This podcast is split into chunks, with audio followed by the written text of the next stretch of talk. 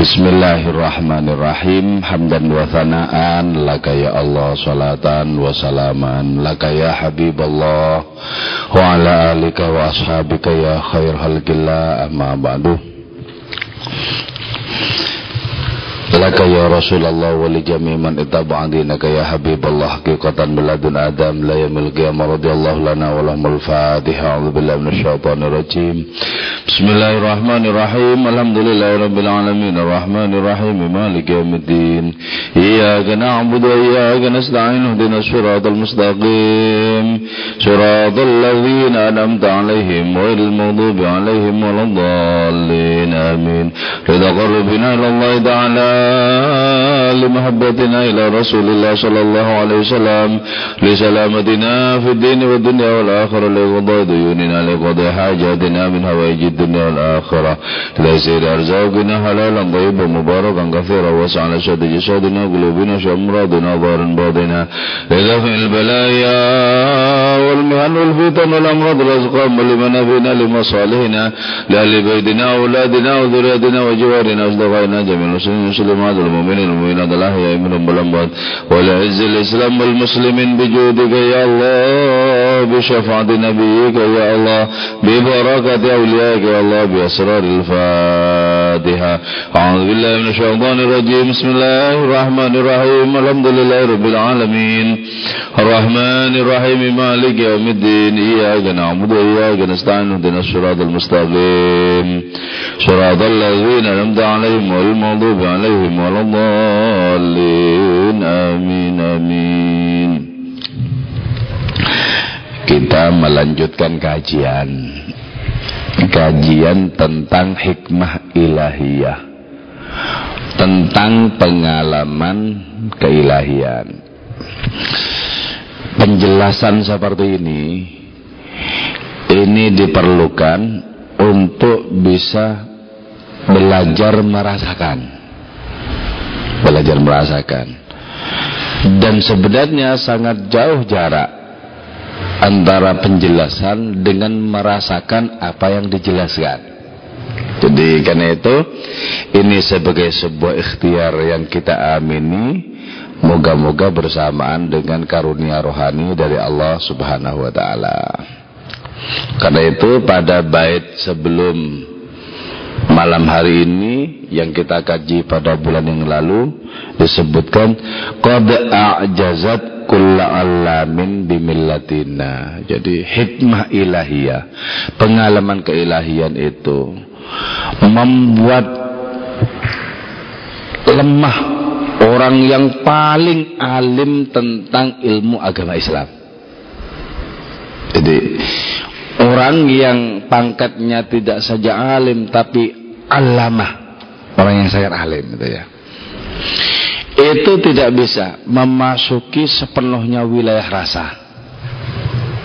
Karena itu disebutkan qad a'jazat kull alamin bimillatina kalau orang yang alim terhadap ilmu agama Islam orang yang alim tentang agama Islam saja itu keluh tidak sanggup untuk merasakan hikmah ilahiyah yang berada di wilayah rasa itu apalagi yang alim dengan ilmu Taurat, Injil dan kitab-kitab sebelum Al-Quran. Itu tetap tidak bisa karena itu disebutkan wadawudian wahibran semakisisa jadi pendeta paling pendeta uskup paling uskup orang yang paling alim terhadap kitab Zabur sekalipun itu tidak bisa untuk sepenuhnya ilmu yang mereka miliki itu tidak bisa menjangkau pengalaman hikmah keilahian. Itu artinya bahwa apa yang dialami berkaitan dengan nikmat keilahian itu apa yang dialami itu hanya sedikit yang bisa disentuh oleh ilmu. Tidak usah berkaitan dengan kenikmatan rohani di dalam keberagaman diri kita. Kenikmatan kopi atau apa saja itu. Itu tidak bisa sepenuhnya dibahasakan. Tidak bisa sepenuhnya terjangkau oleh rumus dan teori. Tidak bisa.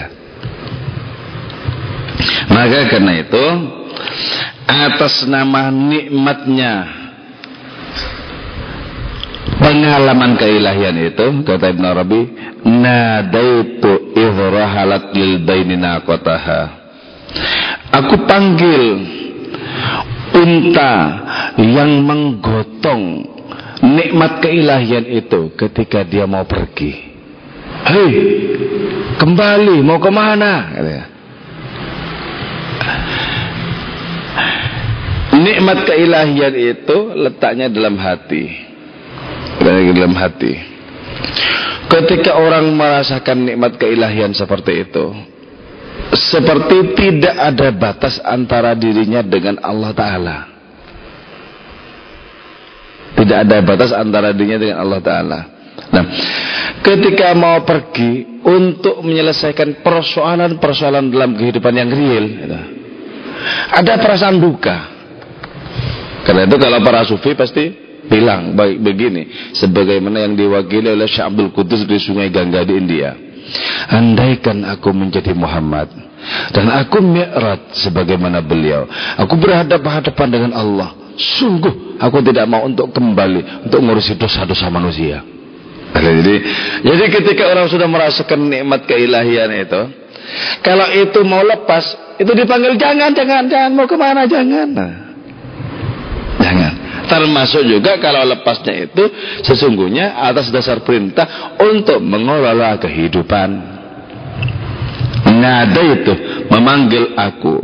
Idhrahalat ketika sudah membuat pergi libaini untuk jarak yang jauh nah kota tetap untanya itu hikmah ilahiyah ya hadil is wahai penuntun unta Wahai penggembala unta, lah tahtu bil isa. Jangan gembalakan unta ini dengan hikmah ilahi itu. Di, di sini ya hikmah ilahiyah itu, nikmat keilahian itu itu disimbolkan dengan unta. Wa kanna anha bihamiliha. Eh wa kana ahla bin naqati disebutkan dengan unta. Sementara penggembala unta itu penonton unta itu itu adalah al malaikatul muqarrabun al muhaiminun hum hudatu hadhil himam. Sementara yang digambarkan sebagai penggembala unta, penonton unta itu adalah malaikat muqarrabun. Karena malaikat-malaikat makarrabun itu pasti patuh kepada Allah Ta'ala untuk membawa orang-orangnya Allah Ta'ala kepada tugasnya masing-masing. Tapi ada perasaan miris di dalam hati. Biarpun sesungguhnya ke tempat yang dituju untuk dibawa itu ke sana pasti atas dasar perintah Allah Subhanahu wa taala. Pasti. Jadi ternyata ya adanya nikmat rohani itu membuat manusia untuk senantiasa menahannya agar senantiasa abadi kenikmatan itu. Ini ternyata watak manusia itu begitu. Jadi apa yang enak-enak yang kita rasakan tuh kita pengen untuk terus tidak tidak menjauh dari diri kita apa yang enak-enak. Gitu. Tidak pengen menjauh dari diri kita. Kalau bisa kita pertahankan. Sampai walaupun yang enak-enak itu sesungguhnya sangat kamuflatif seperti kesenangan duniawi kan. Jadi kalau orang sudah menikmati kesenangan duniawi itu pengennya itu pengen selamanya. Jadi sampai ada ayat yang mengatakan ya waddu ahaduhum lau yu'ammaru alfasana. Salah seorang di antara mereka pecinta dunia itu berangan-angan untuk mendapatkan umur seribu tahun. Itu karena sudah merasakan nikmat. Sama. Orang merasakan nikmat keilahian dalam hati itu. Pengennya cuma bercumbu, bercengkrama dengan kenikmatan itu sendiri. Ketika ada tugas, misalnya berbaur dengan umat manusia, yang tentu saja banyak yang celelean, misalnya. Enggak mau. Wah, dah terganggu kenikmatannya. Enggak mau. Padahal ke sana itu, ke tengah umat yang celelean itu diperintahkan oleh Allah Ta'ala juga. Coba betapa sangat besar toh hati kanjeng Nabi. setelah merasakan nikmat tidak ada talanya berjumpa dengan Allah Ta'ala hatta nazara ila jamali bila sitrin wala hijab sampai kenying Nabi itu menyaksikan keindahan Allah Ta'ala tanpa tedeng tanpa aling-aling dan itu kenikmatan terbesar tentunya kan Nabi turun ngurusi umatnya yang masih senang dengan berbagai macam rayuan duniawi yang masih senang dengan kemunafikan dengan dosa-dosa diurusi sama beliau kan itu kalau tidak kena berbesar hati, ah, di sana saja ya. Cari akal sebagaimana akalnya Nabi Idris itu. Ini di sana aja. Betapa sangat berbesar hati orang seperti beliau itu. Berbesar hati.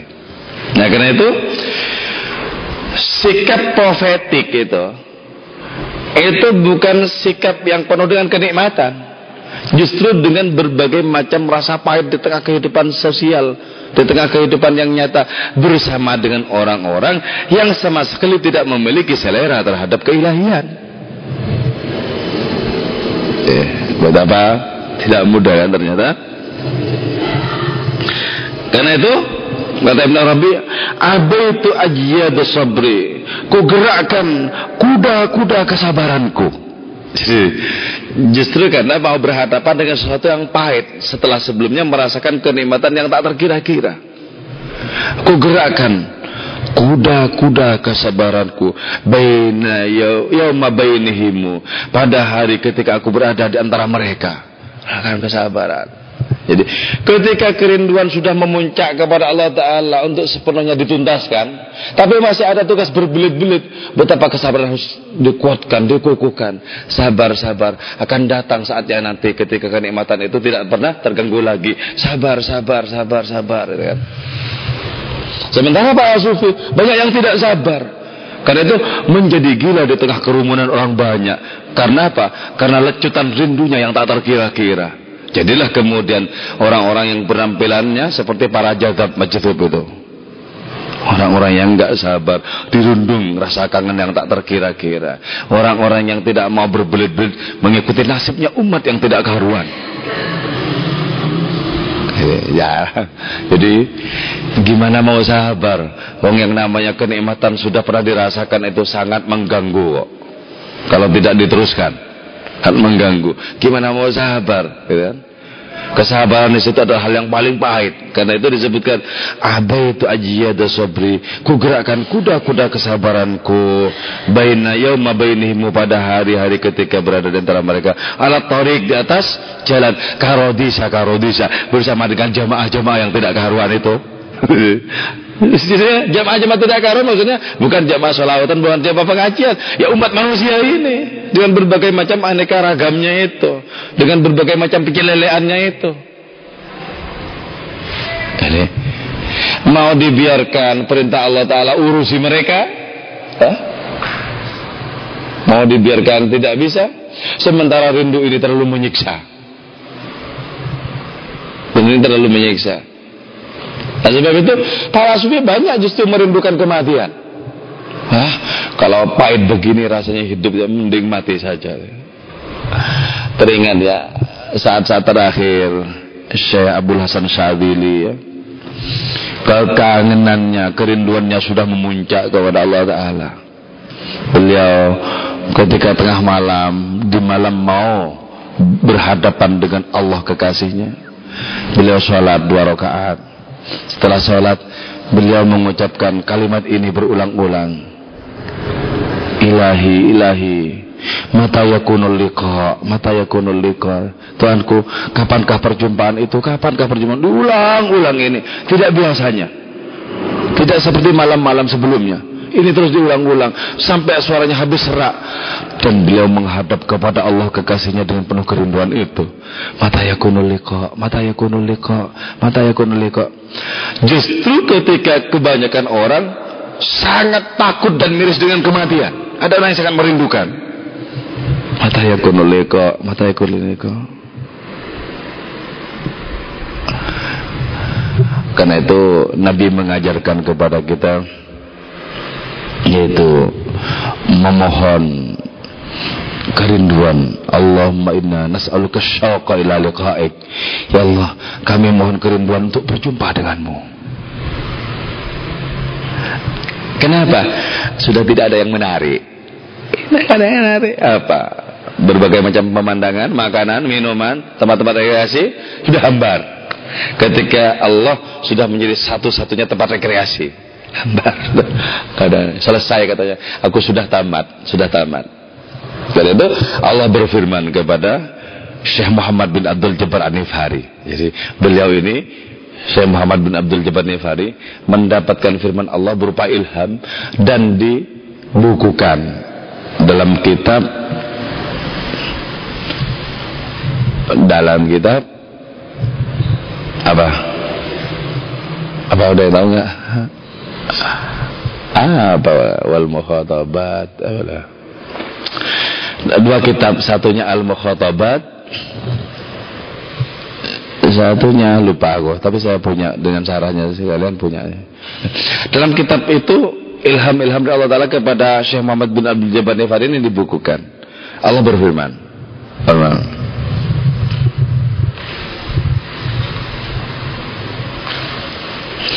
Di dalam kitab itu disebutkan Allah berfirman, "Ayu aishin laka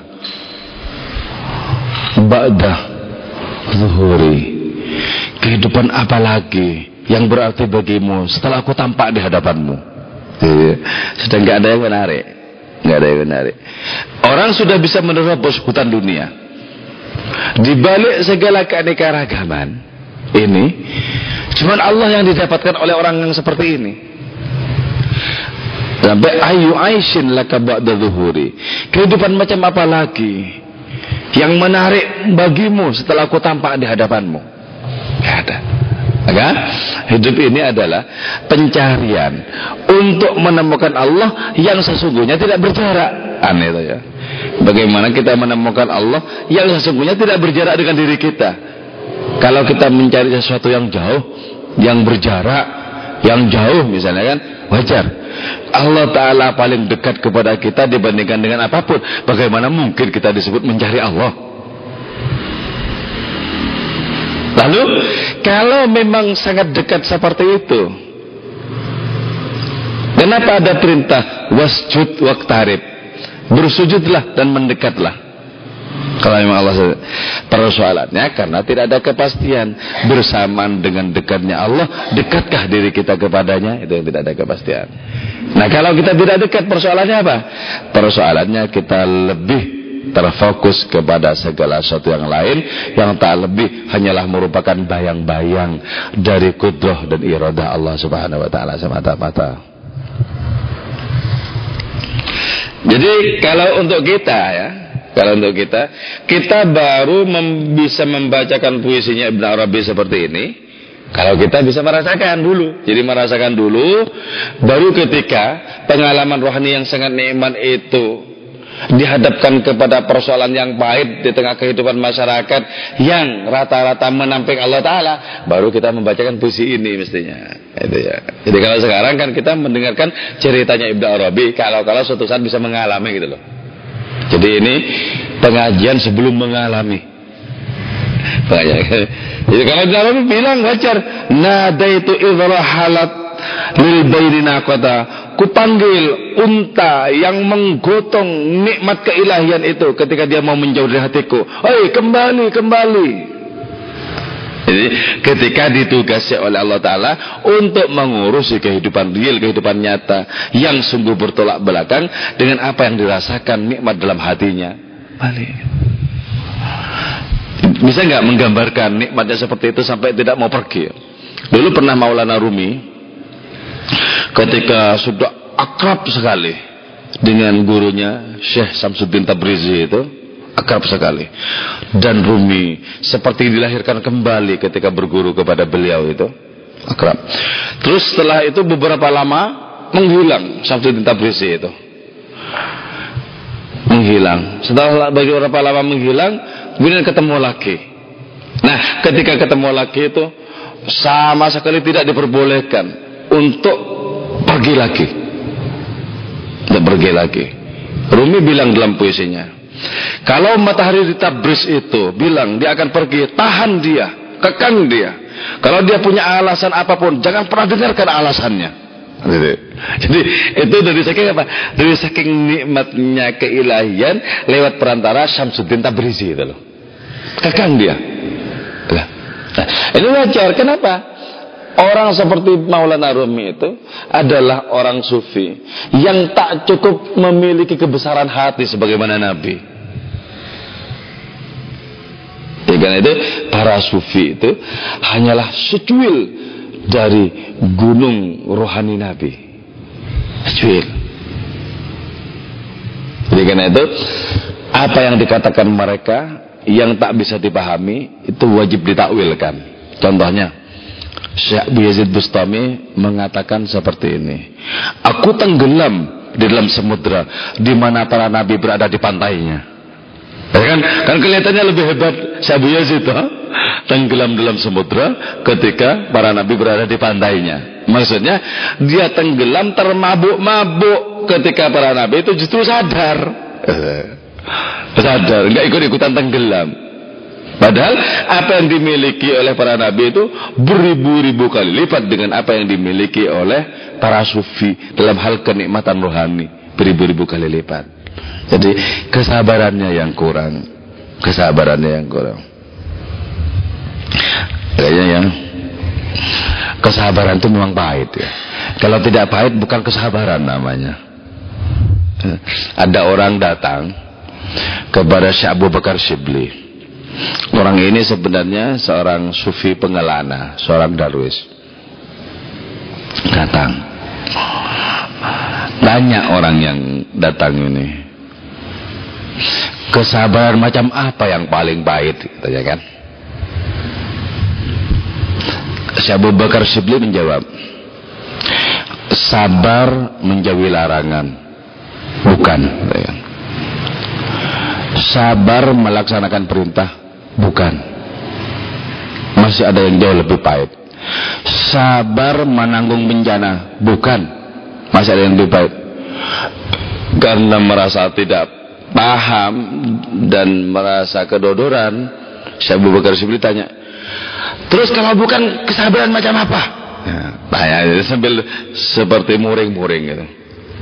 Kata si Sufi Penggalan itu, sabar menanggung penderitaan karena jauh dari Allah. Itu yang paling pahit. Jadi sebenarnya ya yang paling pahit itu kesabaran paling pahit itu menanggung penderitaan karena jauh dari Allah. Nah kalau sampai jauh dari Allah Ta'ala itu tidak dipahami sebagai penderitaan ya, maka ada sesuatu yang konslet dalam kerohanian. Jauh dari Allah kok tidak menderita itu loh. Kok malah happy-happy saja kan berarti? Ada yang konslet itu seperti orang gila yang senyum-senyum begitu saja. Senyum, senyum. Kan ada yang konslet. Ini ternyata rasa pahit kesabaran menanggung jarak yang jauh dengan Allah Ta'ala itu adalah kesabaran yang paling paling memilukan hati karena itu sa'altu ballagat nafsi taraqiya hadzakal jamala wa dzakal lutfatan fisa. Sa'altu Memohon aku ilbalawat ketika telah sampai nafsu apa diriku taraqiya terhadap pendakian itu nafsi Zakal jalama al mohon kepada keindahan itu wa zakal lutfatan terhadap kelembutan itu.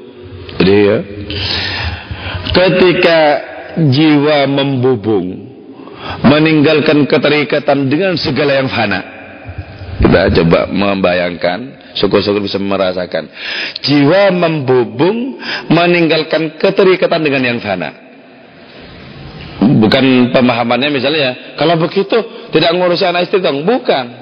Tetap diurusi tapi sudah mentransenden.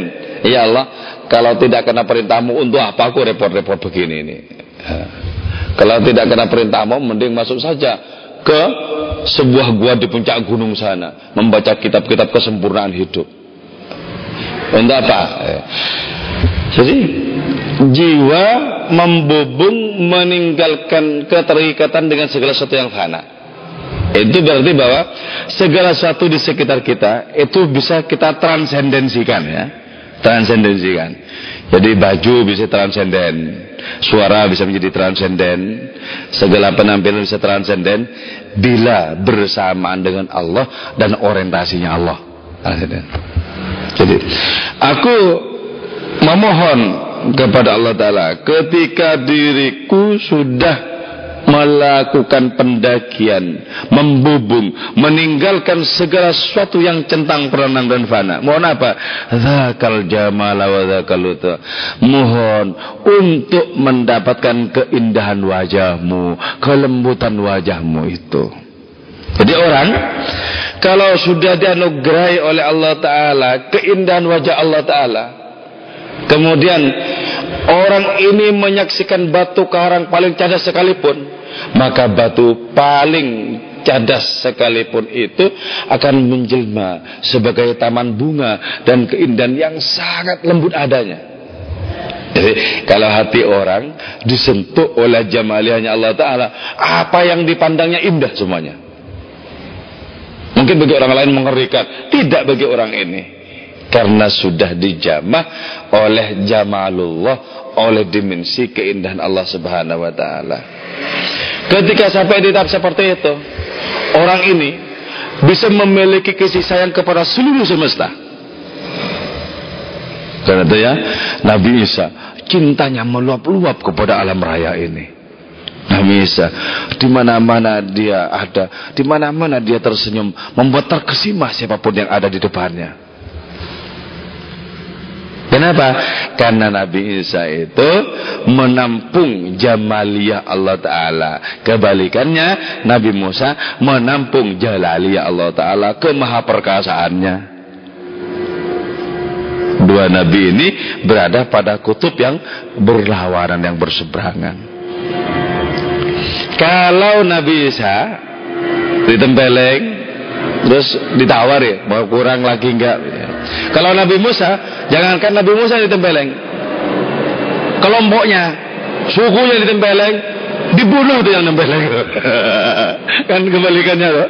Kalau Nabi Isa, tek, kurang ini, mau lagi. Ya kan?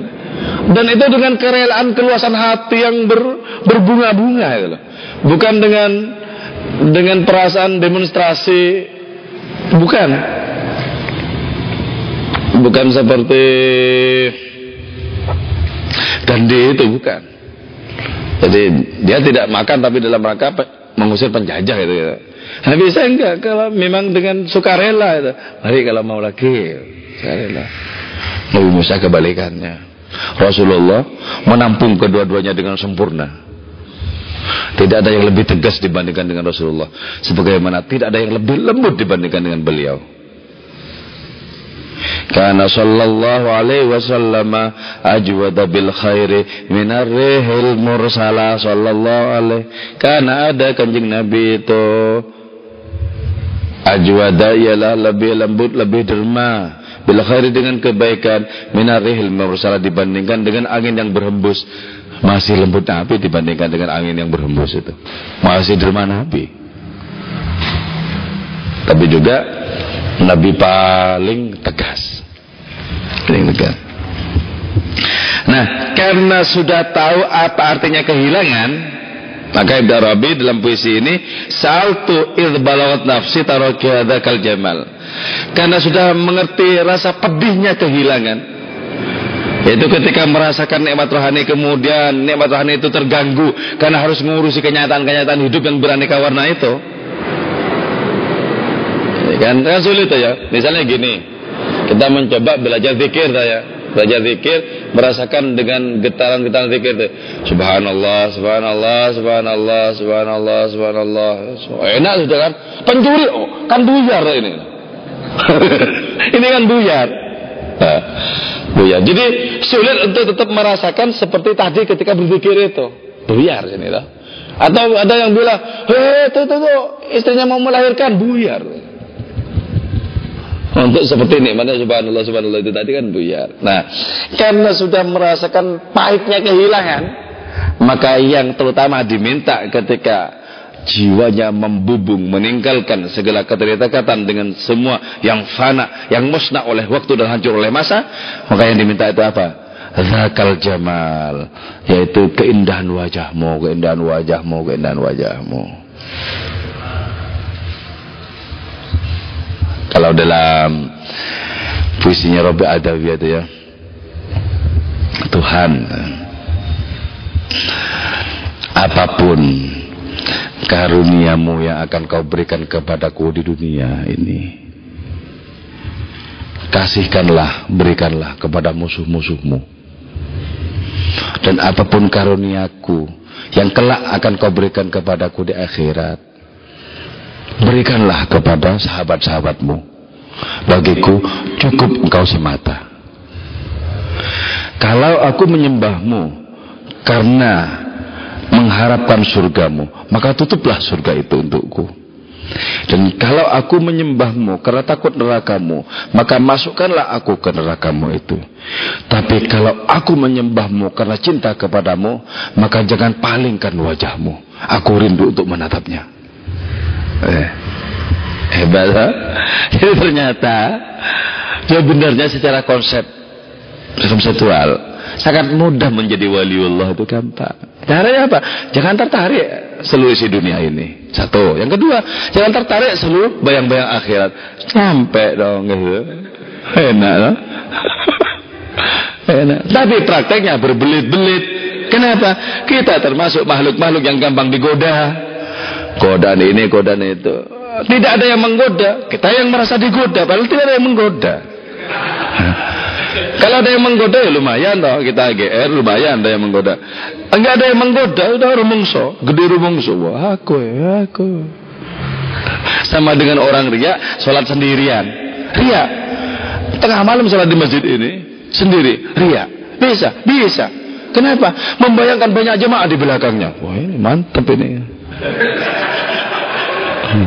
Bisa. Wah, bahaya tuh ya.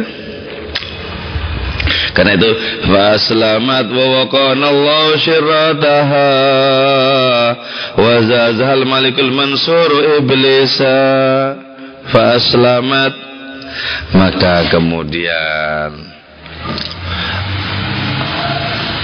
menyelamatkan itu hikmah ilahi ya menyelamatkan dan Allah Ta'ala menjaga kami dari keburukannya, dari percikan apinya. Kenapa?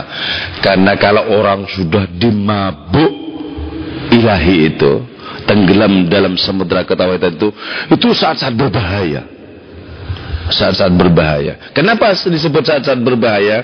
Karena orang di situ gampang mengaku ittihad dan hulul. Aku ya Allah semuanya ya Allah itu. Kan?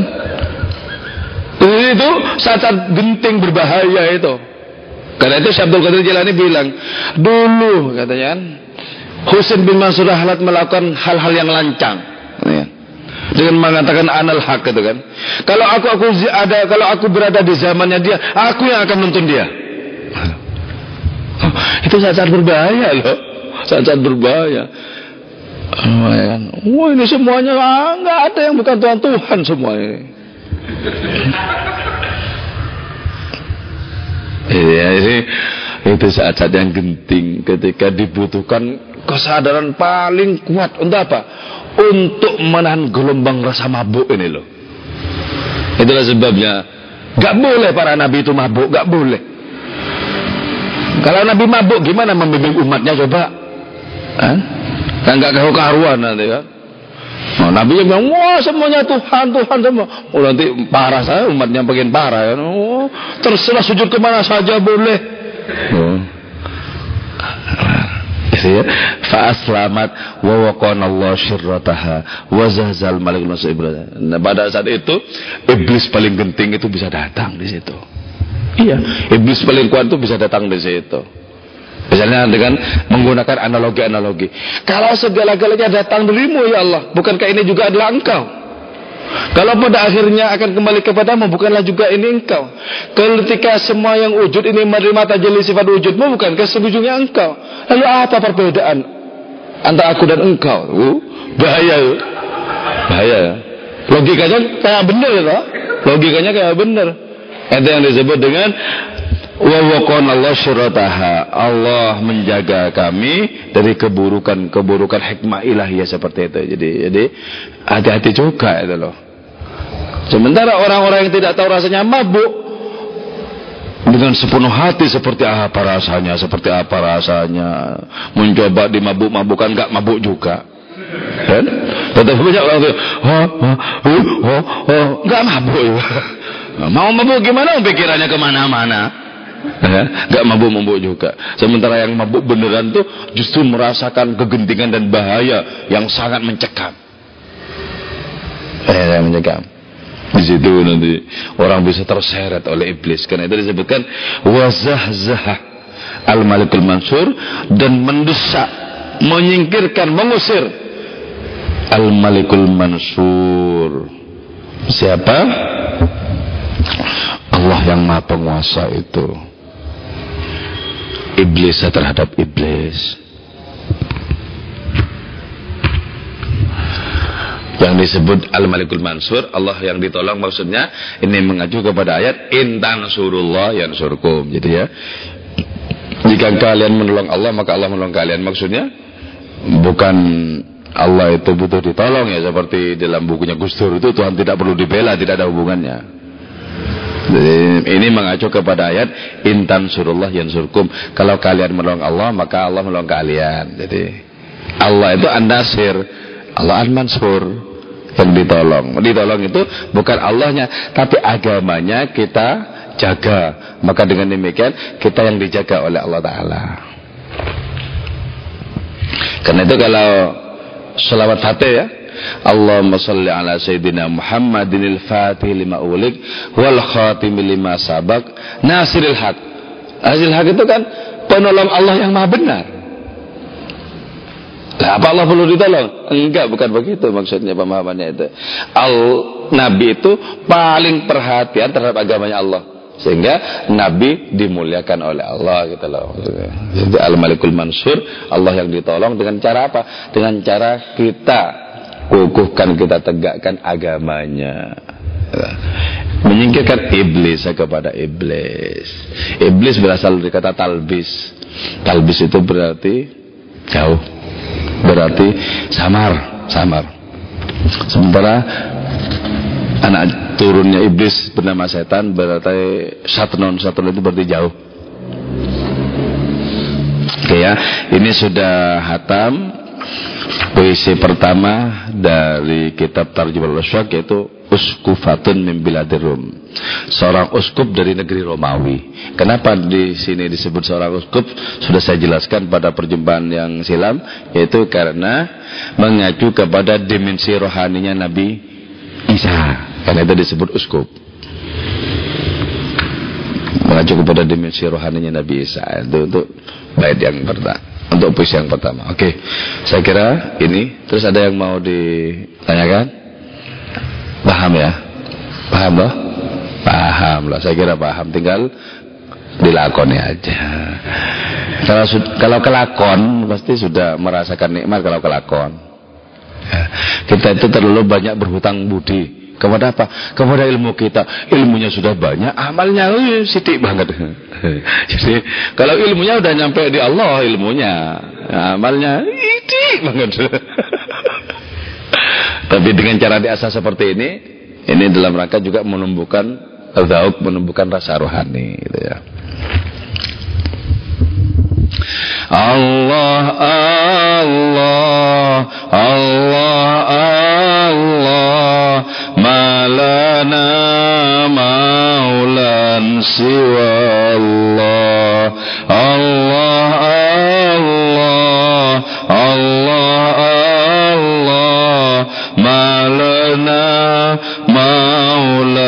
سوى الله كلما ناديت ياه قال يا عبدي أنا الله قال يا عبدي أنا الله الله الله الله الله ما لنا مولا سوى الله.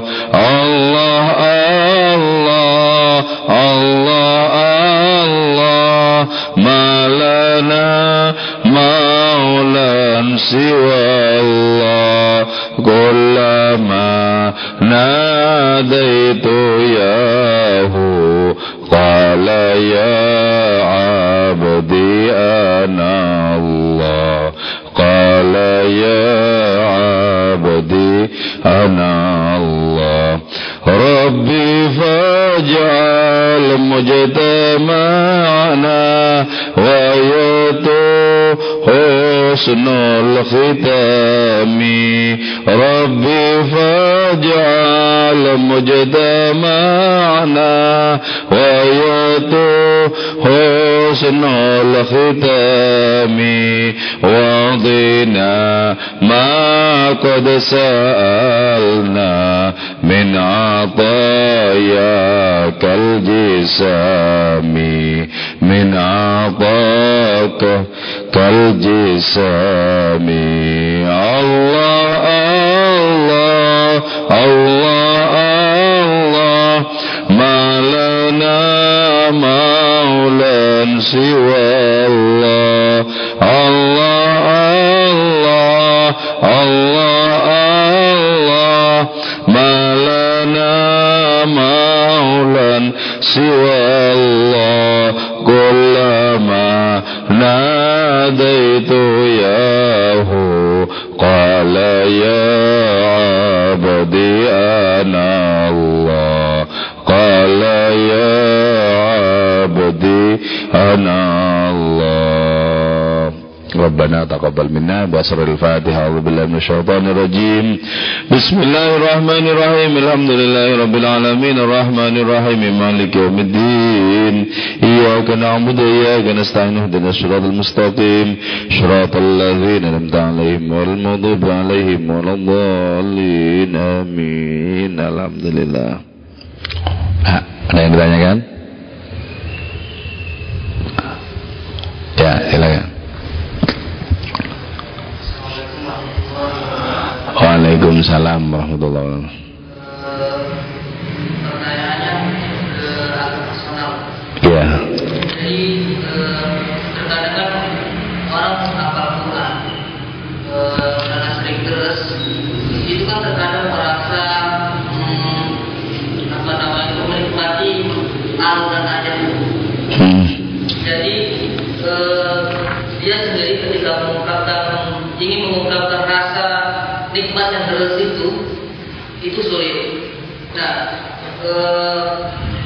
di samping di samping kenikmatan itu ada tuntutan lain, tuntutan lain dalam artian tuntutan dunia sehingga nikmat yang dia rasakan itu seolah-olah terganggu oleh tuntutan dunia itu. Tetapi dalam tanda kutip tuntutan dunia itu juga penting juga, penting juga yang harus dilakukan oleh dia. Nah, apakah kalau pertanyaannya apakah eh, eh, perbuatan ketika dia meninggalkan nikmat itu ke jadi baru menyimpangkan jadi kan tadi sudah dapat nikmat. Nah, tapi ada tuntutan itu sehingga dia berkewajiban ibaratnya tadi kalau dijelaskan tadi kan ada umat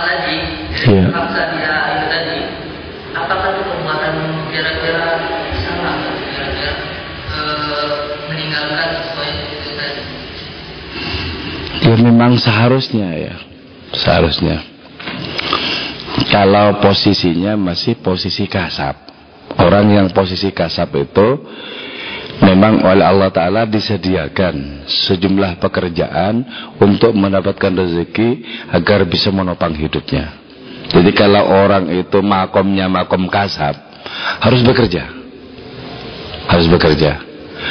Kalau misalnya dengan cara seperti itu dia merasakan nikmat baca Qur'annya itu menjadi hilang itu yang disebut dengan sabar seperti tadi itu loh. Sabar. Jadi itu memang mungkin tidak dinikmati tapi itu sebuah kewajiban yang ketika dilaksanakan dengan niat yang benar itu mendapatkan nilai mendapatkan pahala di hadapan Allah Ta'ala. Ya? Kan tadi kan ketika dia berpindah atau itu kewajiban tadi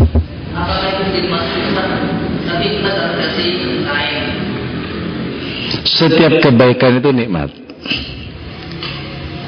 Setiap kebaikan apa saja kebaikan yang kita kerjakan itu nikmat dari Allah Taala. Walaupun ada yang kita senang mengerjakannya, ada yang kita pahit mengerjakannya, dan karena pahit kita harus sabar. Abai itu ajiyada sabri, kata Ibn Arabi tadi kan. Ku gerakkan kuda-kuda kesabaranku. Ya. Jadi jangan kemudian karena saking menikmati Quran, terus kemudian tidak bekerja dan keluarganya terbengkalai. Akhirnya ditanggung oleh orang lain itu berbahaya itu. berbahaya karena itu zamannya saya tidak Umar dipukul sama orang sama saya tidak orang seperti itu tekun di masjid kan hingga akhirnya istrinya kelaparan hanya kelaparan dipukul sama saya tidak Umar nggak beres ini jadi jangan nikmat personal itu kemudian melupakan kewajiban berkaitan dengan tanggung jawab terhadap orang lain. Eh, misalnya ya punya istri ya kan enak saja suami menggelandang ke mana ya kan enak. Tapi anak istrinya itu yang melongso kan. Kalau yang mau menggelandang ya bisa ke mana saja bisa laki-laki ke mana aja mau maunya gitu kan bisa jadi kalau sudah punya tanggung jawab itu ya kita tanggung jawab itu harus diopeni diopeni jadi jangan karena seneng. Ada saya punya kawan tuh ya, sampai akhirnya cerai.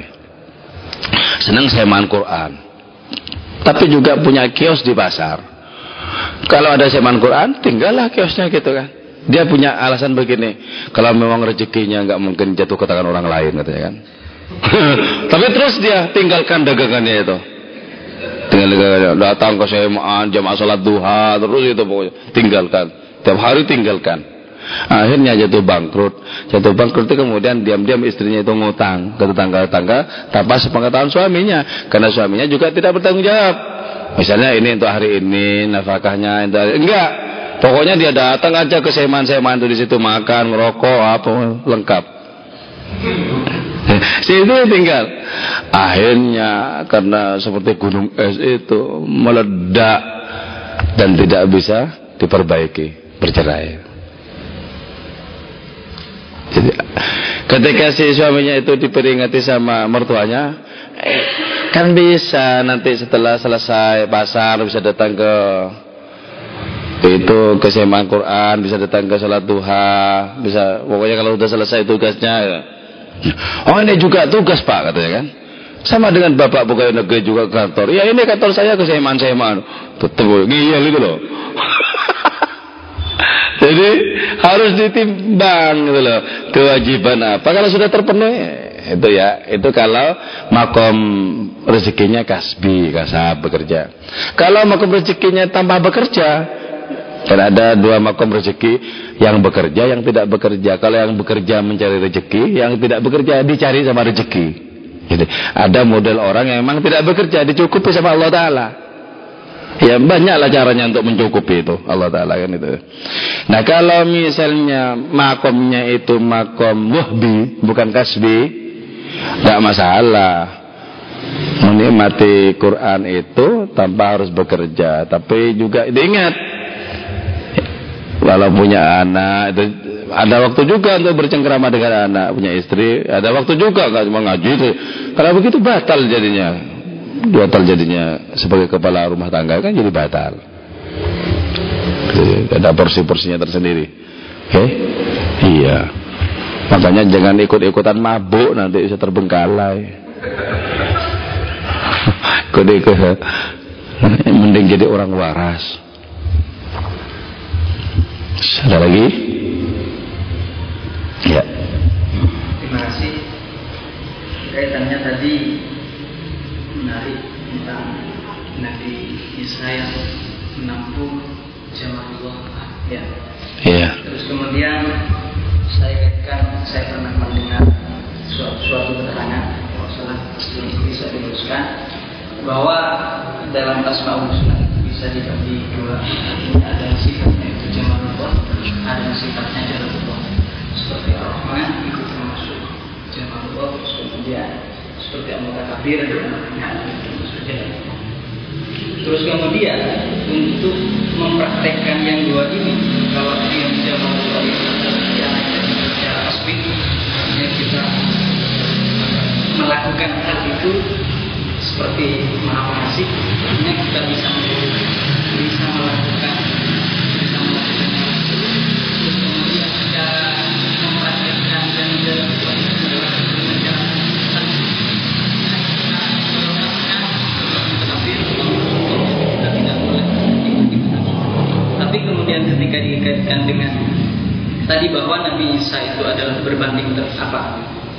berbanding terbalik dengan Nabi Isa bahwa Nabi Musa itu adalah keras. Artinya berarti kalau saya simpulkan berarti Nabi Musa ini adalah menampung sifat jalalullah dan kita mungkin bisa kaitkan dengan kita mungkin sering melihat kiai bahwa ada kiai yang lemah lembut terus kemudian ada yang kiai yang suka marah-marah atau suka putar nah yang saya tanyakan di sini adalah yang baik itu sebenarnya bagi kita itu yang apakah kita bisa melakukan kedua-duanya atau tergantung kondisi atau kita tetap ikut yang apa yang menampung Jamalullah seperti Nabi Isa atau yang Jamalullah seperti Nabi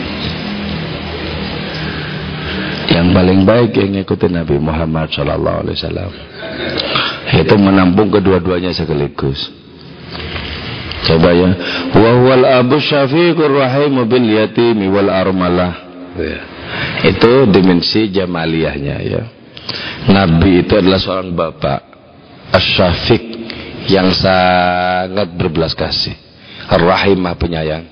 Bil yatim terhadap anak-anak yatim baik yatim tidak ada bapaknya maupun yatim piatukan oleh sejarah kehidupan yang ganas. Jadi wal armalah orang-orang yang terpinggirkan. Beliau itu sangat membelai mereka lembut kepada mereka jadi karena itu tiket untuk bisa berjumpa Nabi itu yang paling ampuh adalah dengan cara berpihak kepada orang-orang yang dulu pernah mendapatkan perhatian khusus dari Nabi yaitu anak-anak yatim, fakir miskin, orang-orang terlantar dan semacamnya. Ya. Tapi juga dimensi jalaliyahnya itu apa? Walahu maswulat akhlaqil haibatul qawiyah allati tartaidu min faraisul aqwiya min al bariyah. Ya. Tapi dengan sikap Nabi yang sangat elegan seperti itu, para penguasa sekalipun bisa tergetar menyaksikan beliau. Jadi terhadap orang-orang yang lemah itu menjadi hiburan yang sangat menyenangkan. Tapi bagi para penguasa menggentarkan juga Nabi itu. Berdiri di atas dua kaki sekaligus. Kaki Jamaliyah dan kaki Jalaliyah. Saya pernah membaca ya. Di dalam kitab Al-Khosaisul Kubra Syekh Jaluddin As-Sayuti ternyata Nabi itu juga paling kuat secara otot. Pernah ada orang yang setiap kali kelahi itu menang ya. Setiap kali itu menang dia rupanya ingin nyoba Nabi itu. Ingin mencoba ingin ngetes Nabi. Ya. Saya masuk Islam tapi ada syaratnya katanya. Kata orang yang sering kali jawara kelahi itu. Syaratnya apa? Kalau kita berantem dan aku kalah saya masuk Islam. Baik kata Nabi. Jadi hal yang paling sangar dilayani sama Nabi itu. Baik gitu kan itu namanya saya lupa ya kinanah apa siapa lupa dalam kitab Al-Khasaisul Kubra itu baik Ayo kita lawan satu ya.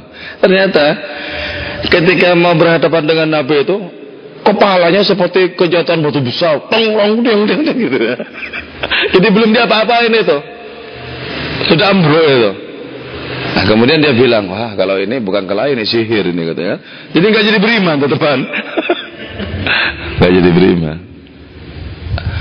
Tadi apa lagi? Masalah fasoha, kefasahan berbicara. Tidak ada yang bisa mengimbangi Nabi. Masalah jelasnya ngomong, nggak ada yang lebih dari Nabi. Jadi apa? Enggak ketampanan. Bahkan bila bilang, Jamal Yusuf nisfun min jamali. keindahan, ketampanan Nabi Yusuf yang menggegerkan perempuan Mesir itu cuma separuh dari ketampananku. Ah, bangga ada. Tidak ada yang bisa mengalahkan lahir batin, tidak ada yang bisa mengungguli beliau. Eh, jadi jamaliyahnya Allah Ta'ala itu ditampung dengan sempurna, jalaliyahnya ditampung dengan sempurna. Menjelang perang Hunain, ketika umat Islam bangga dengan jumlah tentara yang banyak, tapi ternyata tidak ada gunanya. Kenapa? Karena dihantui ketakutan tentara umat Islam yang banyak itu wa yauma hunainin id a'jabatkum kathratukum falam tughni ankum syai'a kata Al-Qur'an. Coba ingat menjelang perang Hunain ketika kalian bangga dengan jumlah kalian ternyata tidak ada gunanya. Satu-satunya orang yang tidak takut cuma Rasulullah loh. Semua tentara Islam ketakutan. Hmm, ketakutan. Jadi karena itu membanggakan jumlah itu tetap salah. Kenapa kok tidak membanggakan atau bersandar kepada kekuatan Allah itu loh? Cuma satu-satunya orang yang tidak takut Nabi. Nabi itu mengambil segenggam pasir. Dilemparkan ke arah musuh itu. Buta kalian. Semuanya kelilipan. Tidak aja kelilipan. Langsung dirundung rasa takut. Karena itu kabur. Dan karena itu perang Hunain itu bisa membuat umat Islam mendapatkan ghanimah paling banyak. Itu harap pesan paling banyak. Karena tanpa berperang. Dan dilawan satu orang oleh Nabi kabur ya. Itu jalaliyah itu. Jalaliyah. Jadi jalaliyahnya. Oh iya. Tapi hati-hati. Tidak semua kiai yang marah-marah itu jalaliyah itu bisa saja darah tinggi itu. Nanti dikira wah itu enggak mesti enggak ada yang maksum itu cuma nabi enggak ada kiai maksum. Kalau manusia itu nggak ada yang maksum yang dijaga oleh Allah dari dosa nggak ada. Kalau Nabi ya. Kalau kiai itu bisa memang pemarah, marah. Fong perkara politik juga bisa marah-marah oh kiai itu. Ya, jadi masa kalau kita kan maksum yang nggak siapa nggak ada jaminannya kok. Gitu ya. Jadi ada marah-marah memang temperamen itu. Nggak pernah kuliah kok. Tapi juga ada yang marah benar. Contohnya Mas apa? Ya, banyak kiai-kiai yang kasyaf ya, yang mengerti, yang disingkap banyak marah-marah. Di Pamekasan ada Kiai Sayuti namanya. Kiai Sayuti itu orangnya marah-marah. Hmm, gampang bilang tempeleng macam-macam. Pernah ada tamu ya. Tamu itu perbuatannya sering kali tidak senonoh. Tamu itu datang bersamaan dengan orang-orang mau pamitan haji. Jadi waktu itu tamu itu banyak, tidak hanya satu orang itu. Tapi khusus yang satu ini nyampe di situ, dipegang kemaluannya sama Gesa Yuti, pegang. Ini yang sering keluar ke mana, dibawa berputar-putar di, di itu ya di embernya itu dibawa berputar-putar. Ini sering keluyuran ke mana? Dipegang kemaluannya, ditarik-tarik mana? Nah. nah, kalau itu mangkasaf, tahu kayak itu, ini bezina. Yalah. Nah kalau marah-marahnya seperti itu Dilandasi dengan adanya kasyaf Disingkapkan oleh Allah Ta'ala Gak masalah Jadi rahmat bagi orang-orang seperti itu Mungkin itu awal pertobatan orang tadi pasti kan Nah kalau kayak gitu saja nggak bertobat Betul payah betul kan kalau itu aja masih belum bertobat dan bahaya. Ada temanku juga main sewan gitu gitu kan. Si teman ini masih bujang tapi sering kali bonceng perempuan-perempuan. Terus dilihat motornya dilihat. Kok yang di belakang itu kelihatan roknya perempuan? kapok itu temen kapok.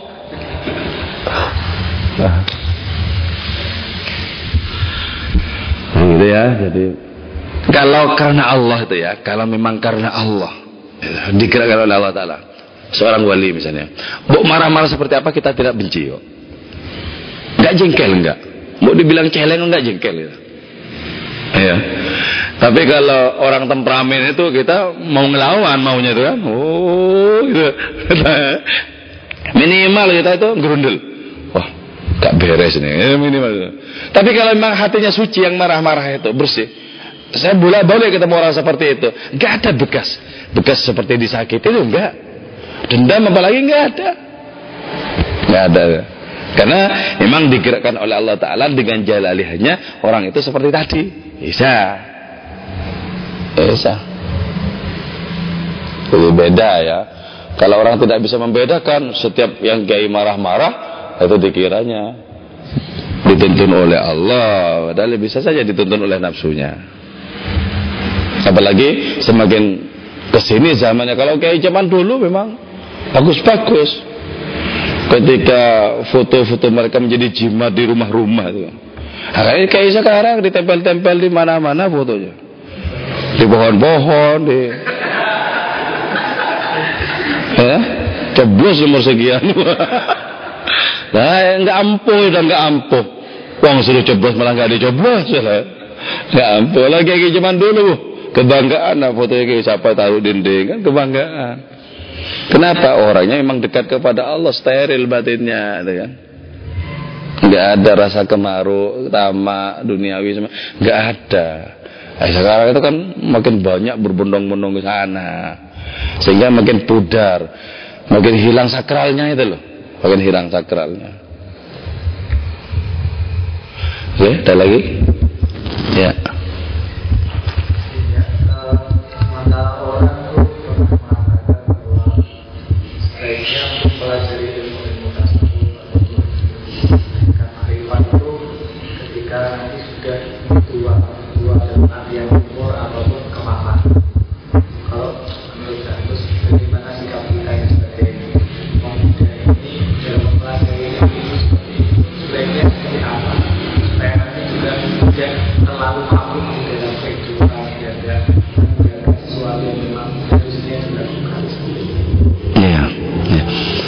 terutama ketika secara psikis itu ya. Memang sudah dewasa ya. artinya sudah bisa memilah-milah tidak seperti tadi misalnya karena kalau senang terus tinggalkan tanggung jawab anak istri bukan itu ya. Jadi secara psikis itu kalau orang sudah dewasa sudah tahu mana yang perlu ditempati apa yang menjadi tugasnya sudah tahu. Ini jangan sampai kedodoran sudah tahu. Kira-kira itu sudah tahu itu sudah waktunya ya. Sudah waktunya. Kan sama dengan misalnya kapan pisau boleh diberikan kepada anak gitu ya. Ya, kalau sudah tahu anak itu fungsi pisau itu apa dan sudah tidak terlalu untuk main-main pisau boleh kasihkan tapi kalau belum membedakan belum bisa membedakan jangan dikasihkan. Jangan dikasihkan. Nanti berbahaya bagi dirinya sendiri juga bisa berbahaya bagi orang lain Ya. Nah, lebih baik memang secara syar'i itu secara syariat itu memang sudah bagus, sudah ngerti itu loh. Minimal sudah ngerti secara global, secara syariat itu. Syariatnya sudah mengerti secara global. Sebab taharah sudah paham tuh ya. Rukun, syaratnya sholat dan lain-lain sudah paham, itu paham baru masuk sini. Mana misalnya najis belum tahu udah belajar tasawuf. Kan kan kan nanti gimana itu? Malah ditertawakan. Orang kan itu ya. Jadi hal-hal yang fundamental yang basic itu yang dasar-dasar itu dipahami masuk ke sini. Nggak setelah nunggu tua. Ya kalau umurnya sampai di tua. Kalau nggak sampai di tua Jadi nggak usah tua-tua juga nggak apa-apa. Yang penting perhatian kita itu adalah belajar tasawuf itu memberikan makna, memberikan nilai kepada amal kita. Biar amal kita itu bermakna bernilai di hadapan Allah. Syukur-syukur dalam setiap saat itu kita bisa bercengkrama berdekatan dengan Allah Taala. Sehingga ketika kita berbincang seperti ini tidak kalah khusyuk kita dibandingkan ketika kita sholat misalnya dibandingkan ketika kita pikiran misalnya tidak kalah begini-gini nah, itu udah bagus. Kita nanti misalnya pulang di atas kendaraan tetap saja terjaga hubungan baik dengan Allah Ta'ala bagus. Ketika kita bercengkrama dengan kawan-kawan tetap saja Allah berada dalam batin kita bagus. Nah, ya. Jadi memang secara ideal itu syariat hakikat hakikat Bapak ya Sunan Kalijaga itu ngajari Saridin Syekh Jangkung itu dari hakikat duluan. Berarti memang boleh tapi jarang. Ya. Saridin itu belum pas, belum bisa baca syahadat, dia ajari hakikat sama Sunan Kalijaga. Dia hakikat. Ketika ditanya sama Sunan Kudus itu, kau bisa syahadat? Wah, saya kalau baca nggak bisa. Coba gini saja, sekarang praktekkan saja syahadat saya. Naik ke atas pohon kelapa tinggi, melompat dulu. Coba coba periksa, ada yang lecet apa enggak ini? Kalau ada yang luka atau lecet berarti saya belum syahadat. Tapi kalau utuh berarti sudah syahadat. Uh, utuh syahadat ternyata saya. Cuman saya mengucapnya masih belum bisa. Jadi boleh lewat hakikat dulu itu boleh, cuman jarang. Harus guru yang mumpuni sekelas Sunan Kalijogo boleh ngajari hakikat dulu terhadap santrinya. Ketika oleh Sunan Kudus itu disuruh mancing katanya kan. Situ mancing di sungai itu. Nah, kalau butuh ikan tidak harus di sungai katanya kan. Dan terus di mana? Eh, kalau mau di dalam kelapa ini juga ada. Apa setiap air ada ikannya? Insya Allah. Hmm. Kelapa itu dibelah. Ada lele. Hakikat duluan sebelum syariat. Jadi praktek kefasihan syahadatnya baru diajari oleh Sunan Kudus ya. Ketika mengatakan la ilaha illallah menjadi illallah. Masih belum bisa-bisa itu. Saya jangkung itu. Illallah illallah terus. Illallah illallah. Gak bisa-bisa. Cara sebaiknya ya kita belajar yang basic-basic dulu terus kepada makna terdalam dari apa yang kita lakukan. Bagaimana kita mentasawufkan wudhu kita, mentasawufkan sholat kita, mentasawufkan zikir kita, mentasawufkan gerak dan diam kita dan semacamnya ternyata. Oke, ada lagi? tidak ada. Moga-moga perjumpaan kita manfaat dan barokah. Amin ya rabbal alamin. Wassalamualaikum warahmatullahi wabarakatuh.